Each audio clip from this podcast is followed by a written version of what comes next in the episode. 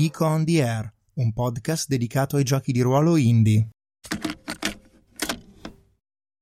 Ciao a tutti, siamo finalmente arrivati alla quinta puntata della mia vita con Morkborg. È passata una vita dall'ultima volta che ci siamo sentiti e non è un caso.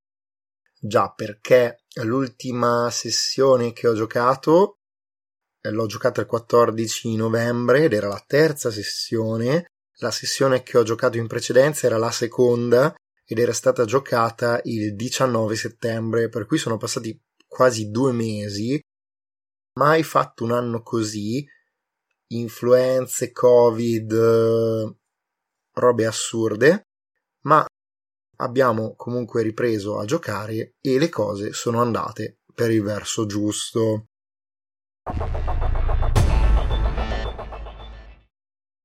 Prima di tutto vorrei iniziare con le dimenticanze degli episodi precedenti.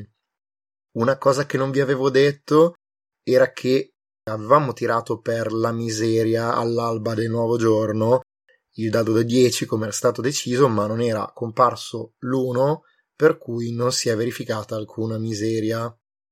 L'altra cosa che vi voglio dire è che per esplorare i dungeon stiamo usando una tecnica che viene chiamata in uh, gergo tecnico nebbia di guerra.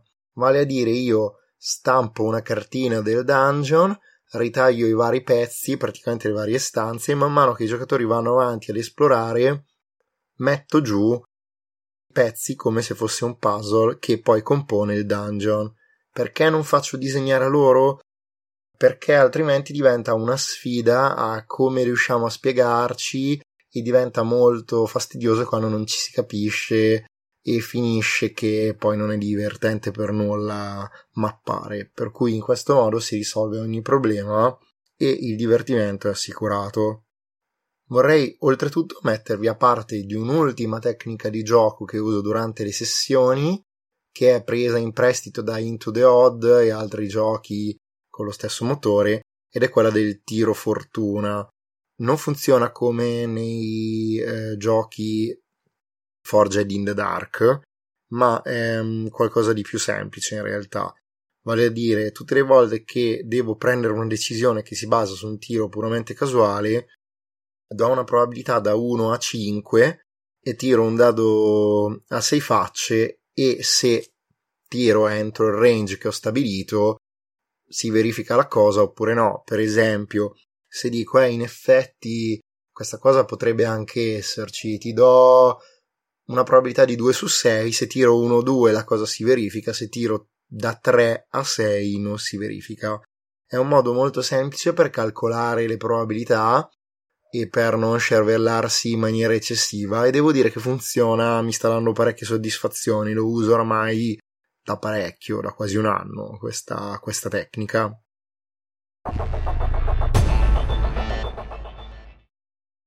Ora vorrei passare a parlarvi di quello che è successo durante la sessione. L'ultima sessione, la seconda, si era interrotta con i personaggi che entravano nella stanza principale del dungeon e trovavano le tre statue di Valamir, Valia e Rinnet, la terza sessione è ripresa da quella stessa interazione e fin da subito hanno cominciato a interagire con la bocca magica che ha cominciato a parlare con loro. Si è capito da subito che si sentiva da sola e che voleva avere un'interazione ludica con chiunque fosse entrato nella tomba. Loro hanno provato a farla parlare appena hanno capito che nascondeva praticamente l'accesso sicuro a una stanza, un corridoio dietro di lei, hanno cercato in qualche modo di raggirarla per farla cantare, no? Però lei non è stata a questo gioco perché ho considerato che la sua programmazione, tra virgolette, glielo impedisse. Fatto sta che alla fin fine sono riusciti a risolvere l'enigma, hanno raccontato alla bocca la storia della tomba dei, dei suoi proprietari di Valamir e e lei li ha lasciati passare.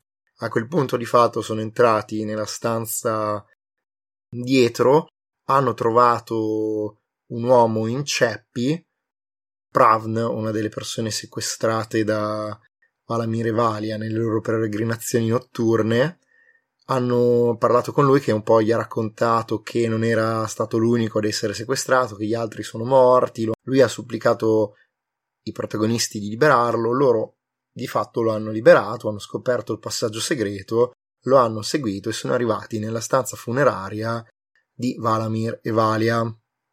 Lì, tra una cosa e l'altra, hanno svegliato Valamir, che ha cominciato a interagire con loro come fa il gatto col topo, no? E eh, a un certo punto ha svegliato anche Valia. L'interazione tra di loro è stata quella praticamente di qualcuno che voleva in qualche modo ruolare i personaggi tra le loro fila, no? Pensavano che fossero in qualche modo devoti a loro. La situazione è precipitata perché a un certo punto gli hanno chiesto ma che fine ha fatto il tizio nella stanza accanto fondamentalmente? E qui loro hanno provato ad, ad, accampare una scusa che però a mio giudizio non funzionava automaticamente, per cui li ho fatti tirare. C'è stato un fallimento clamoroso del personaggio di Igor. Si sono salvati in corner perché ha deciso di spendere un presagio che eh, di fatto ha abbassato la difficoltà al punto che il tiro è stato passato. A quel punto, fondamentalmente, eh, la loro giustificazione ha funzionato e Valamir e Vali hanno detto va bene, lui è scappato, adesso se siete davvero fedeli a noi, riportatecelo. Loro hanno preso la scusa per andarsene e gli hanno detto ah, tutto sommato abbiamo risolto il problema, adesso ci facciamo dare i soldi, ma in realtà, cioè, i soldi per la ricompensa erano per risolvere davvero il problema, non per scoprire quello che è successo. Questa devo dire che è una cosa che mi succede spesso nelle one shot, cioè i personaggi vengono pagati per risolvere un problema, scoprono cosa c'è sotto, tornano indietro, dicono eh beh è successo questo, pagateci. Beh ma non funziona così, cioè non ci vuole un genio per capirlo. Se ti pagano per risolvere un problema, se non lo risolvi, non ti pagano e in effetti, cioè, lo hanno capito anche loro poi dopo che non poteva funzionare così, e in effetti appena sono tornati dal borgomastro a Ergtval non hanno obiettato più di tanto, no? Perché era chiaro che non potesse funzionare così il giochino. Hanno parlato con Ergtval e hanno deciso un piano d'azione, no? All'inizio si sono chiesti ma che razza di creature sono, in che modo riusciamo a sconfiggerle e eh, mentre loro studiavano un piano e cercavano dei volontari che li aiutassero a tornare alla tomba e a fare qualcosa per contenere il problema o provare a sconfiggere Valamir e Valia, Argtval si è messo a fare ricerche nell'archivio, qui ha dato una probabilità, un tiro di fortuna, e in effetti Beh, è riuscito ed è tornato dopo un paio di ore praticamente dicendogli che sono dei Wigged e spiegandogli che tipo di creature sono.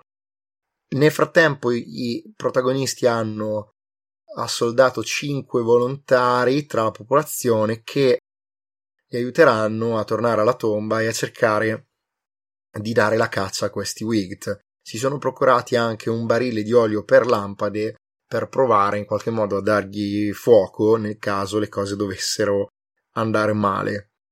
Questo è quello che è successo durante l'ultima sessione.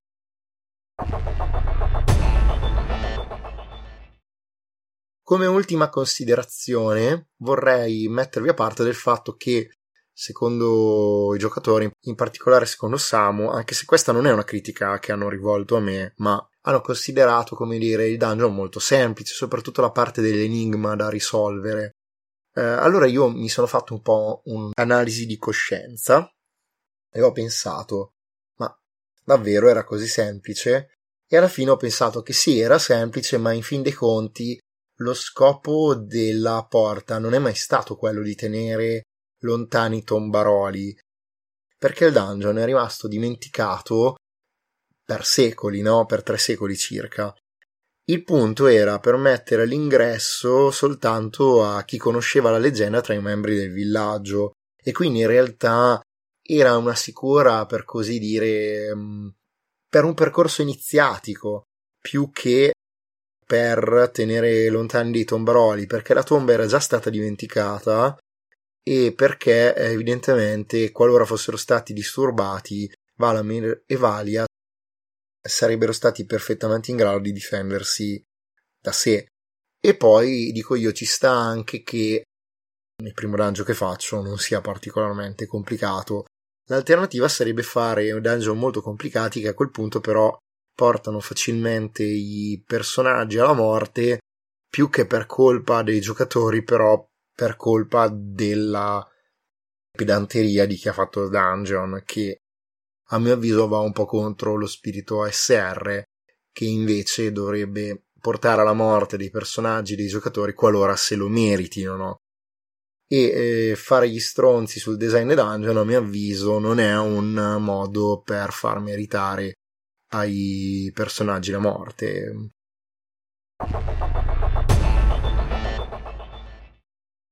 va bene allora spero che questa puntata vi sia piaciuta. Io vi saluto e vi rimando alla prossima sperando che non trascorra così tanto tempo come dall'ultima puntata. Ciao ciao